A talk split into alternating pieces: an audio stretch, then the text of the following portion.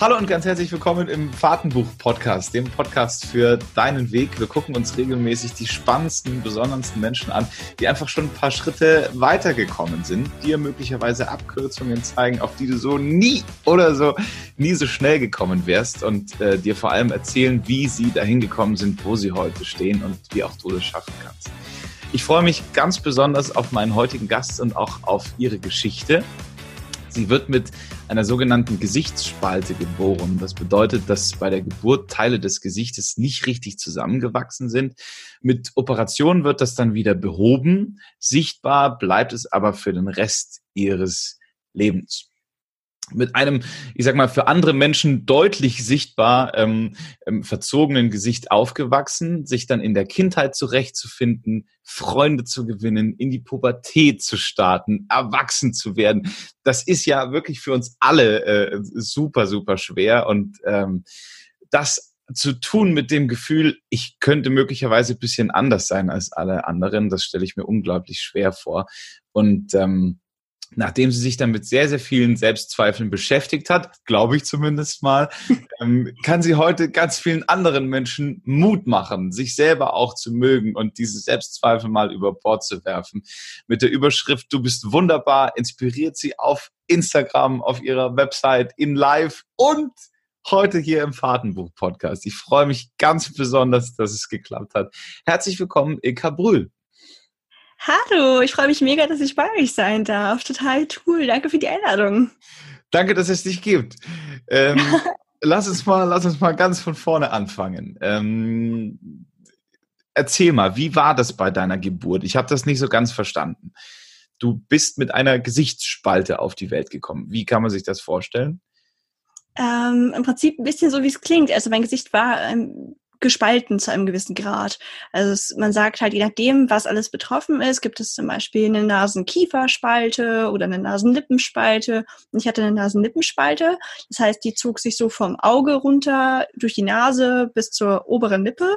Aber ab der unteren, also war nichts mehr betroffen. Der Kiefer war heile und so. Das ist ein großes Glück, weil der Kiefer als mächtiger Knochen halt, wenn der betroffen ist, hast du da echt deutlich größere Schäden davon getragen. Bei mir war es eher optisch, wobei bei mir noch dazu kam, dass meine Atemwege irgendwie zugewachsen waren. Also hier oben irgendwo in der Nase hatte ich halt eine, hatte ich gar keine durchgängigen Atemwege.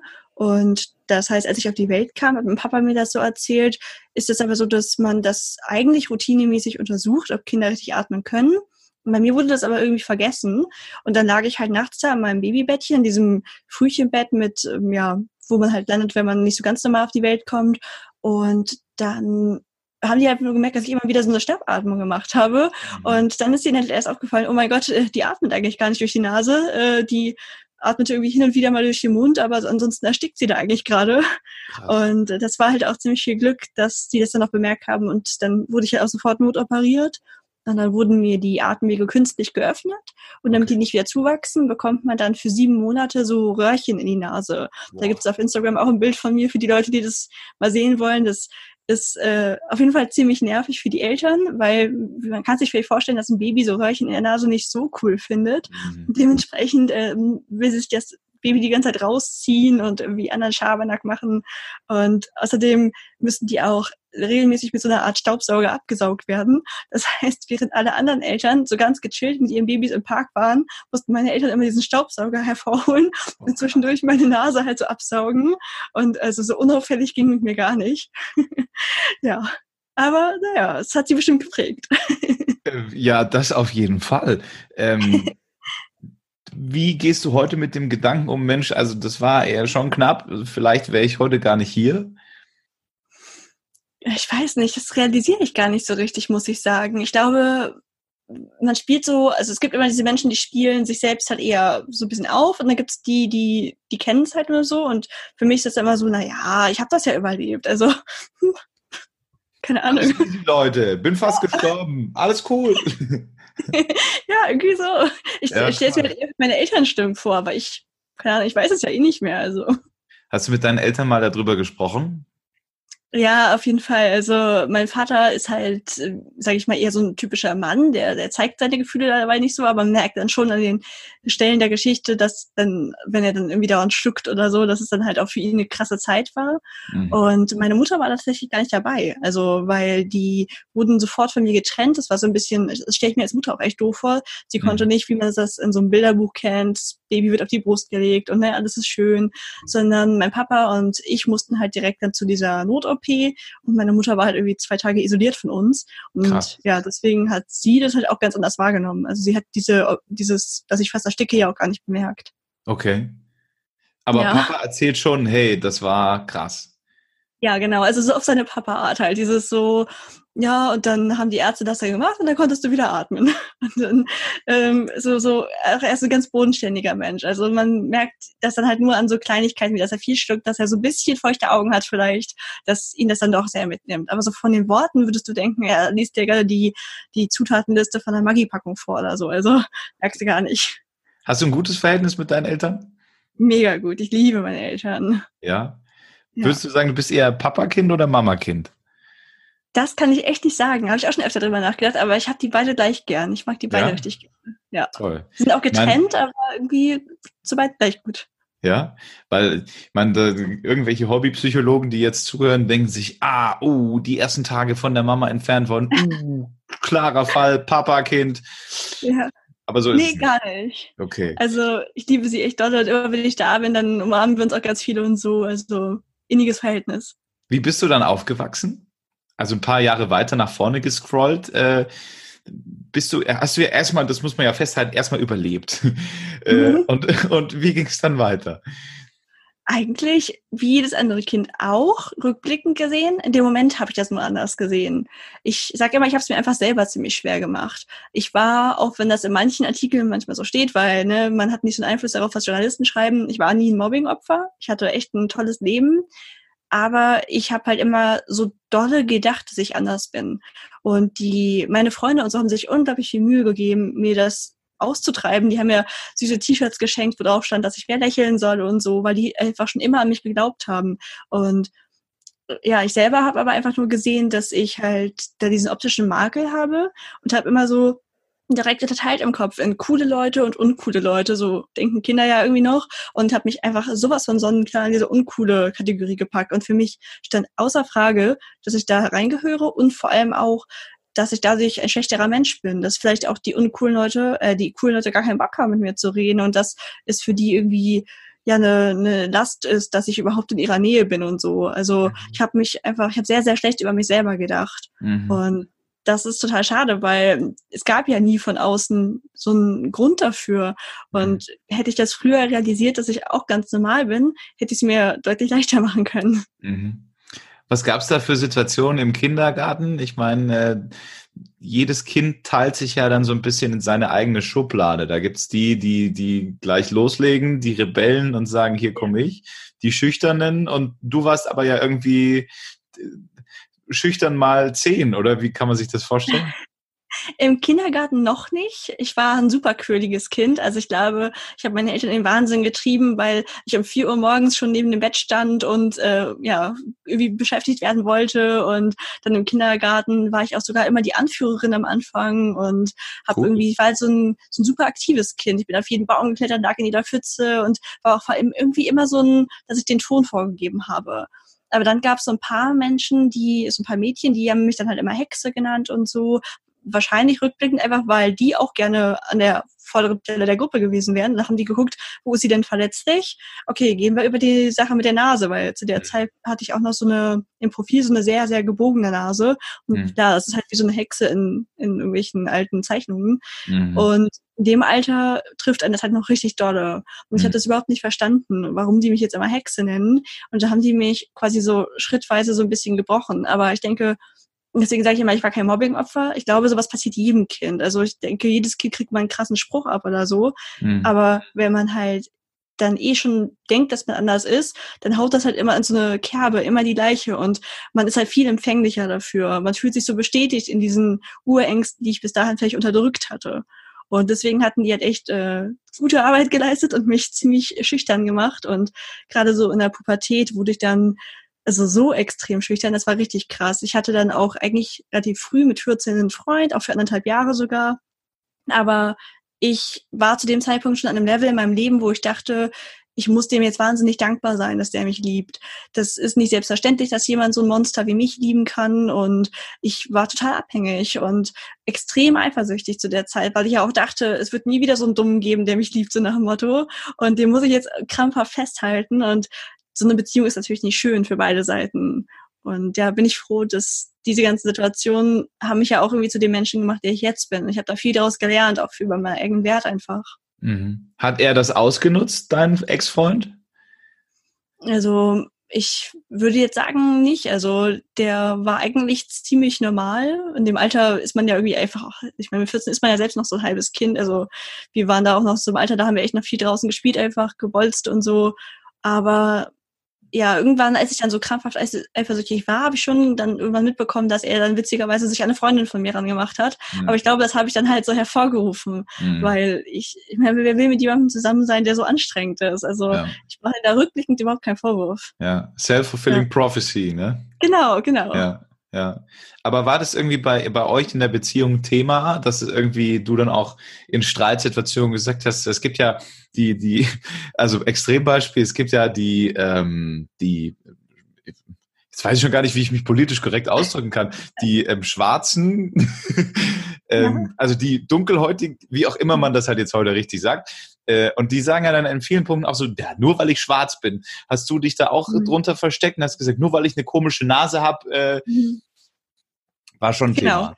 Ich habe alles darauf bezogen, aber, aber nur gedanklich. Also ich habe nichts nie ausgesprochen. Mhm. Äh, ich, wir haben allgemein über das Thema komischerweise nie geredet. Also wüsste ich jetzt nicht. Es war ja schon 13 Jahre her. Es kann sein, dass ich es verdrängt habe. Ja. Aber ich glaube, wir haben nie über mein Aussehen geredet. Also es war halt immer so, einfach, es war halt irgendwie da und ich habe es möglichst totgeschwiegen und habe probiert, normal zu sein, aber in meinem Kopf war es halt omnipräsent. Mhm, mh, mh. Was hast du dir so gesagt, wenn du in deinen Spiegel geguckt hast?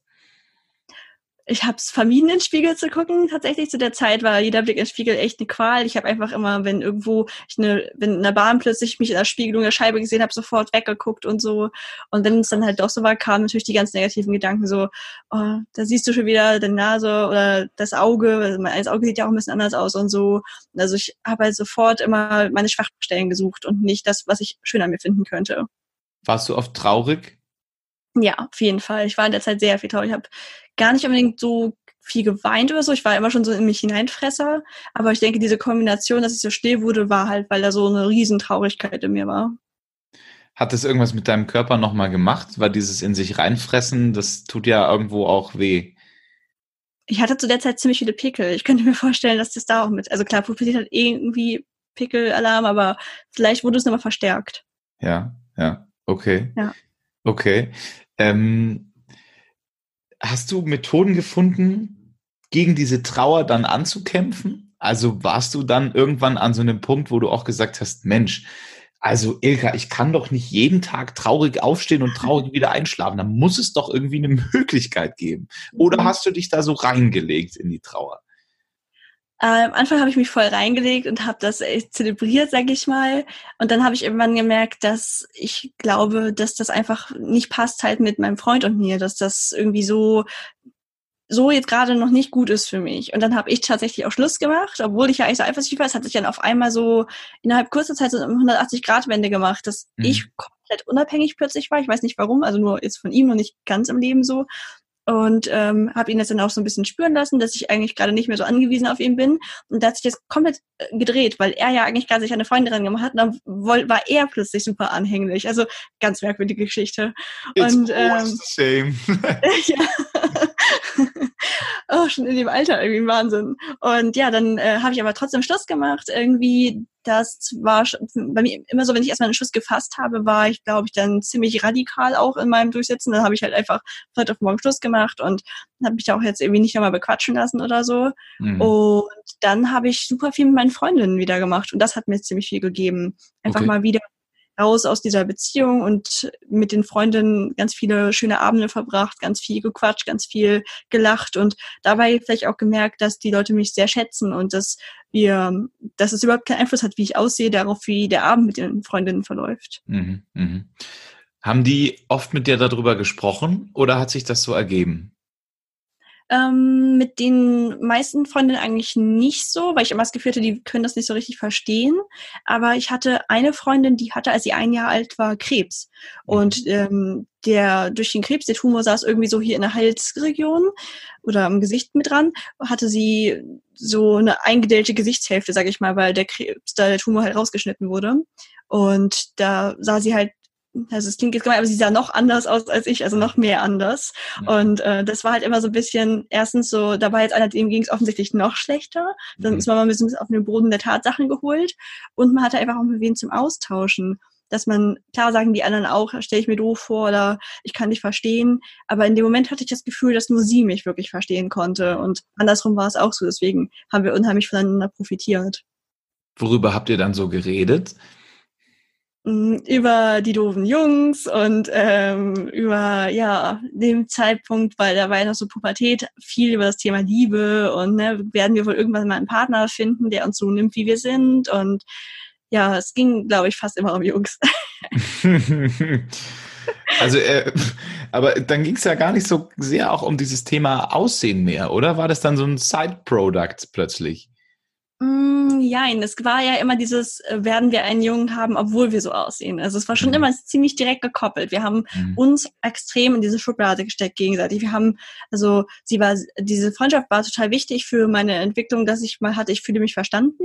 Mhm. Aber wenn ich danach da stehen geblieben wäre, hätten wir uns beide so in unserer Schublade eingemauert und mhm. ich glaube, dann wären wir nicht weitergekommen. Und deswegen war es dann zum Beispiel wieder gut, ich habe dann die Schule gewechselt und mhm. habe wen anders kennengelernt, eine andere Freundin noch und die war, sagen wir mal, sie war ziemlich korpulent, aber sie hatte damit überhaupt kein Problem. Klar, sie wollte dünner sein, aber sie war so selbstbewusst. Für sie war immer ganz klar, dass es keine coolen und uncoolen Leute gibt. Und sie hat sich zwischen denen, die ich damals noch so als cool gesehen habe, so souverän und selbstbewusst bewegt in der Schule. Es war für sie gar keine Frage. Und dann war es für die anderen auch überhaupt keine Frage. Es war so, klar, Hannah ist eine coole, obwohl sie halt einfach viel, viel, viel mehr wiegt. Mhm. Und ähm, dann hat mich das so inspiriert und diese Freundschaft, sie hat mir dann halt viel weitergeholfen. Sie hat mich immer wieder genommen und gesagt, guck mal hier, Ilka, ich weiß, du bist schüchtern, aber wenn du jetzt auch noch irgendwie so deine Hand in den, ähm, ich hatte zu der Zeitpunkt immer so die Ärmel so über die Hände gezogen. Ich weiß nicht, ob ihr, ob dir das vorstellen kannst, so, ne? So dieses typische schüchterne Move, ich bin ja. so voll introvertiert, jeder kann es gleich sehen. Und dann ja. hat sie gesagt, wenn du das machst, dann schreist du doch, hey, ich bin ein Opfer, mach dich über mich lustig oder ich bin voll schüchtern, du kannst auf mir ja. rumtrampeln. Und sie hat mir halt immer wieder so Sachen gesagt und das war, glaube ich, der nächste ganz wichtige Schritt, dass da jemand gesagt hat, klar, dein Gesicht sieht anders aus als das von mir, aber das macht dich zu keinem schlechteren Menschen und du hast jedes Recht, dich hier durch die Schule zu bewegen, wie jeder andere auch. Toll. Ich ja. meine, dieser ganze Podcast geht ja um Wegbegleiter, die dich an die Hand nehmen und sagen, hey, guck dir mal das an, das wäre möglicherweise schöner. Toll, dass ähm, du da dann diese Wegbegleiter hattest. Mhm. Wie waren in der Zeit deine Eltern zu dir? Haben die alles versucht, irgendwie dich stärker zu machen? Hast du mit denen drüber sprechen können oder war das in der pubertären Zeit eher so ein Mama mhm. ist blöd? Hm, nee, ich hatte eigentlich immer also durchgehend ein gutes Verhältnis zu meinen Eltern, aber ich habe nicht so viel mit ihnen drüber geredet trotzdem. Also es ging, als ich so eifersüchtig war, habe ich meine Mutter oft gefragt, aber wenn sie sich ein Jahr lang einhört, dass ich eifersüchtig bin, sagt sie am Ende auch nur noch, ich habe sie doch schon hundertmal erklärt, es gibt gar keinen Grund und so, ne? Mhm. Und äh, wenn dir deine Eltern sagen, ach, du bist doch aber für mich schön, dann denkst du immer, das muss, muss sie ja sagen, sie ist meine Mutter. Ja. Irgendwie also ja, es kam manchmal zum Thema, aber irgendwie glaubt man seinen Eltern das nicht so richtig. Ja, ja, ja. Okay, wie ging es dann weiter? Schule gewechselt, ähm, korpulente Freundin gefunden und dann mhm. bilden sich ja so Dream Teams irgendwie in der Zeit mhm. auch. Dann wird man ja, dann warst du ja plötzlich die coole, oder? Nee, ich tatsächlich noch nicht. Also ich war, sagen wir mal, einfach normal. Ich war gedanklich rausgewechselt aus der, ich bin total der Außenseiter-Schublade hin zu, ich bin ein normaler Mensch, aber noch nicht so so immer irgendwie immer noch so ein sehr introvertierter normaler Mensch. Ich habe schon mehr an mich geglaubt, ich habe mir viel mehr zugetraut, aber ich habe mich eher so geflüchtet in der Zeit in äh, gute Leistungen. Ich habe mhm. entdeckt, dass ich einfach ja einfach richtig gut in der Schule werden kann mhm. und dass ich so meine Anerkennung bekomme. Das war für mich quasi immer noch im Kopf naja, den Weg des guten Aussehens kann ich ja nicht gehen, ähm, aber irgendwie will ich anders gut werden, also werde ich einfach eine verdammt gute Schülerin. Mhm. So habe ich es damals gelöst. Mhm. Okay. Ja, und dann habe ich aber im Studium zufällig ähm, Kontakt zu einer Fotografin bekommen. Und die hat Fotos von mir gemacht und das hätte ich niemals für möglich gehalten, dass ich die Bilder von mir mag. Eigentlich wollte ich die nur unbedingt kennenlernen, weil ich ihre Fotos so mochte und ich habe selbst fotografiert. Und dann dachte ich, naja, wenn ich ja jetzt durch muss, dann lasse ich mich halt einmal fotografieren und am Ende kenne ich sie ne, und Connections und dann habe ich ja was davon. Und die erste Riesenüberraschung war, dass es mir schon beim Shooting Spaß gemacht hat. Okay. Vorher kannte ich nur Schulfotografen, Familienfeiern, im ungünstigsten Moment wird abgedrückt und du siehst irgendwie immer doof aus. Mhm. Und ähm, die Ines, die macht einfach so ganz gefühlvolle Bilder. Auch nicht, wo man jetzt so, setzt sich ja mal hin, Studiolicht und jetzt lächelt in die Kamera, sondern die macht ja wie Gemälde, sag ich mal, sind die Bilder so ein bisschen. Mhm.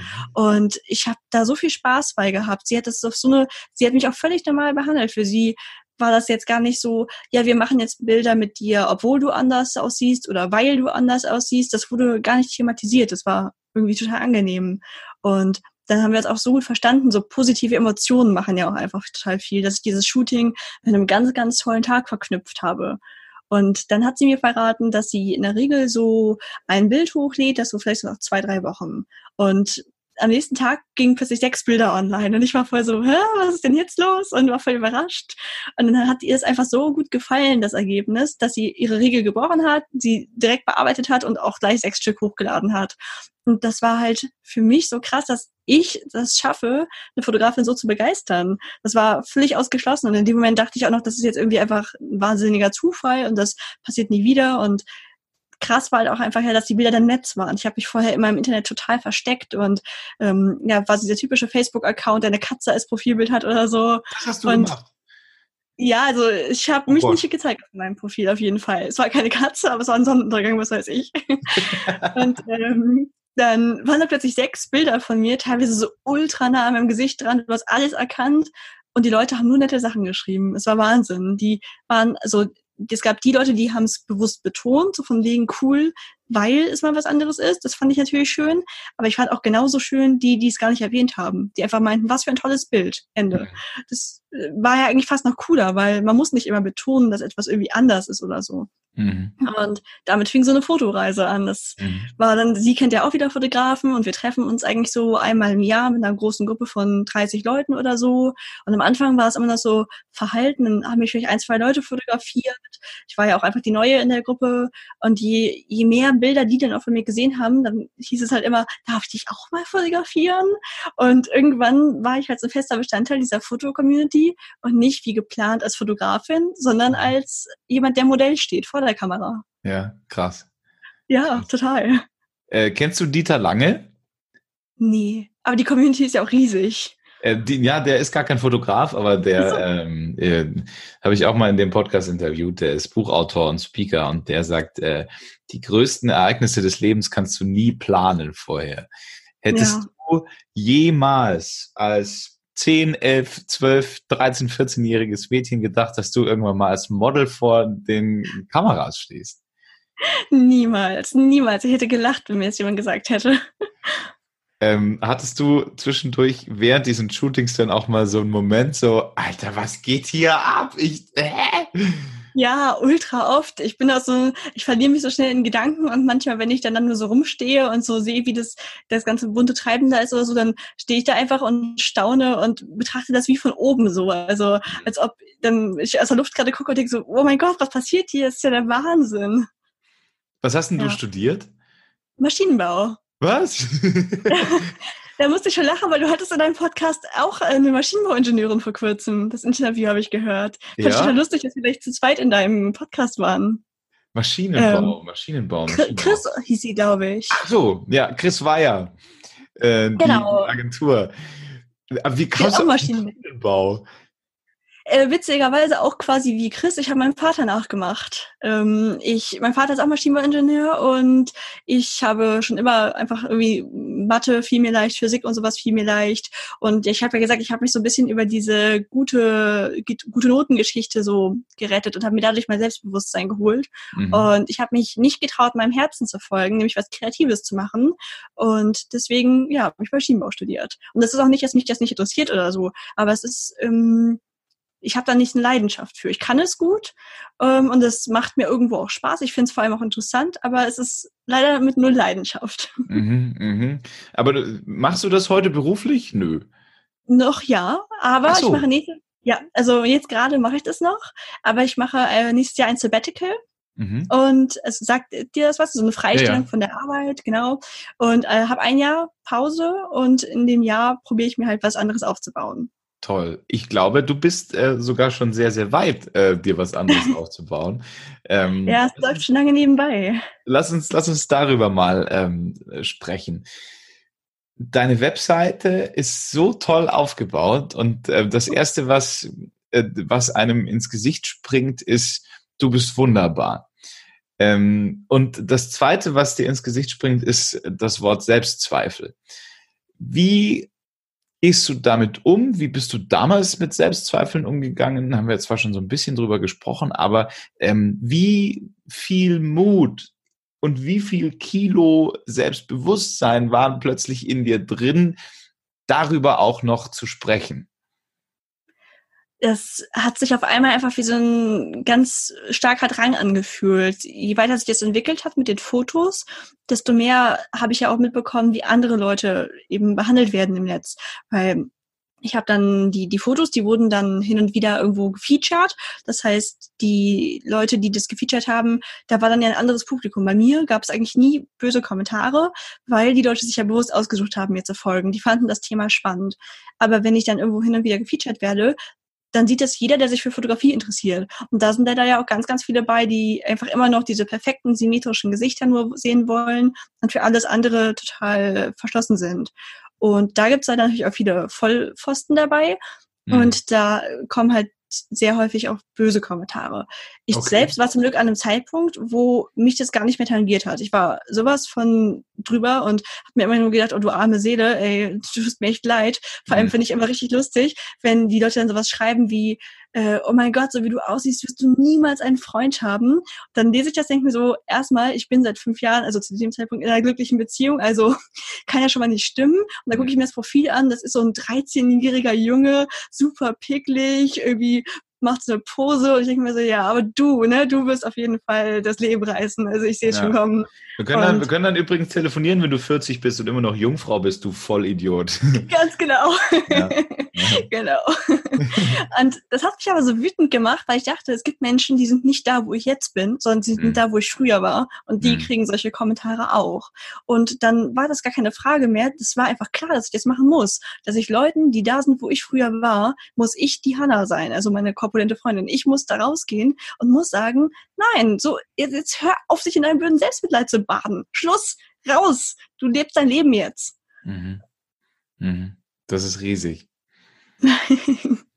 Würdest du sagen, das war so ein Moment, der dein gesamtes Leben verändert hatte? Ja, auf jeden Fall. Definitiv. Und ich bin da so froh drüber. Wie kam das? Lagst du in deinem Bett und hast dir gedacht, und jetzt mache ich das? Oder gab es eine Situation? Es war, glaube ich, diese Situation mit den, mit diesen negativen Kommentaren. Ja. Also ich hatte ganz speziell ein, ein Bild, wurde halt wieder gefeatured und da ging es dann richtig ab, hoch und runter, Alien hier, Alien da. Also ich werde irgendwie immer Alien genannt dann.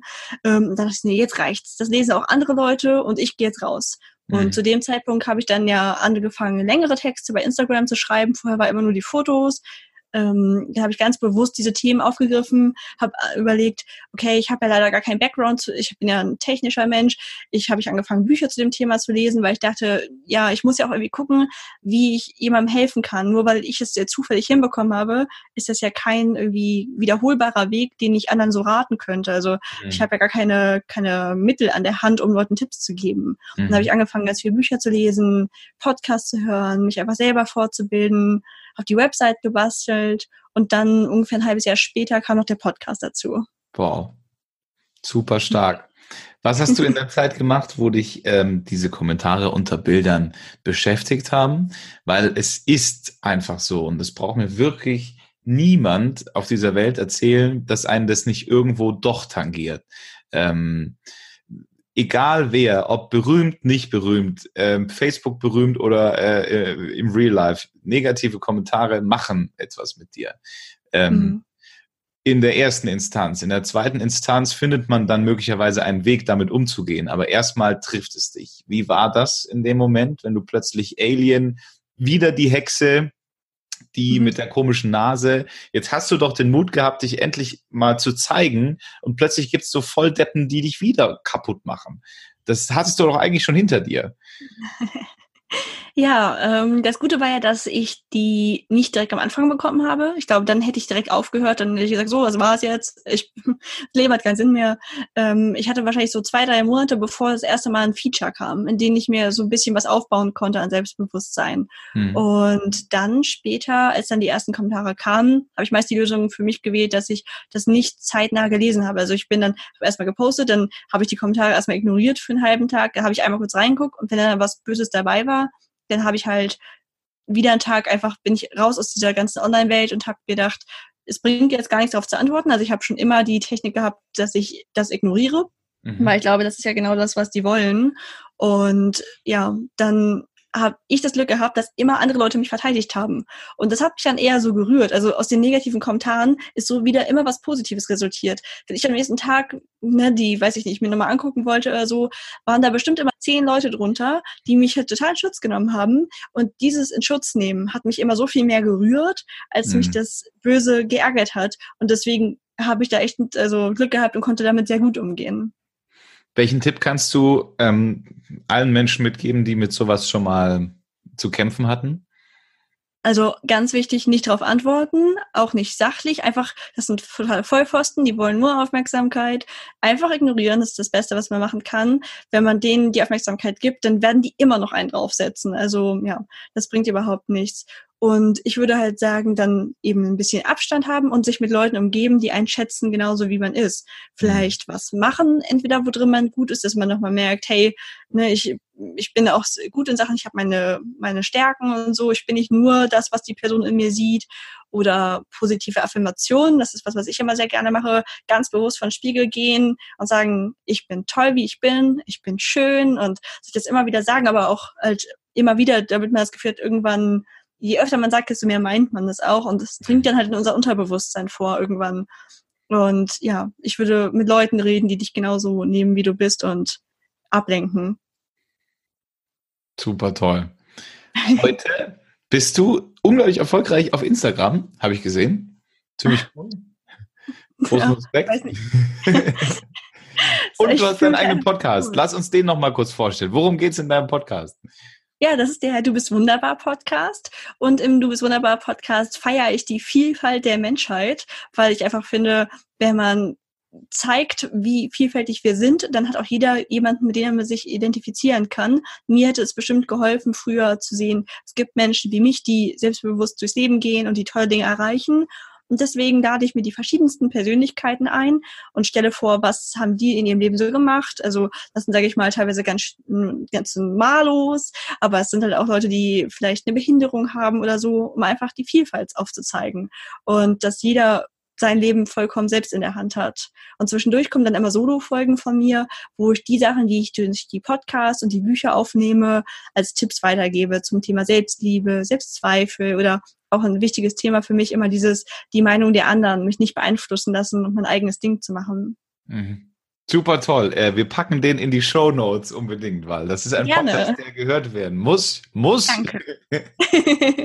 Und ähm, allgemein bist du eine sehr, sehr äh, inspirierende Person, wenn jemand Menschen Kraft geben kann und Mut machen kann und äh, Danke. ein bisschen Leichtigkeit im Leben zurückgeben kann, dann bist du das. Und es hat mich sehr gefreut, dass wir heute ähm, sprechen konnten miteinander. Ilka Brühl mit Gesichtsspalte zur Welt gekommen, ähm, durch die Hölle der Selbstzweifel durch bis hin äh, zum Model und jetzt als Mutmacherin ähm, ziemlich erfolgreich.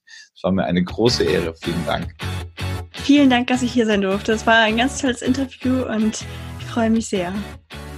Falls dir die Folge gefallen hat, dann ähm, bewerte uns doch. Und zwar im besten Fall mit fünf Sternen.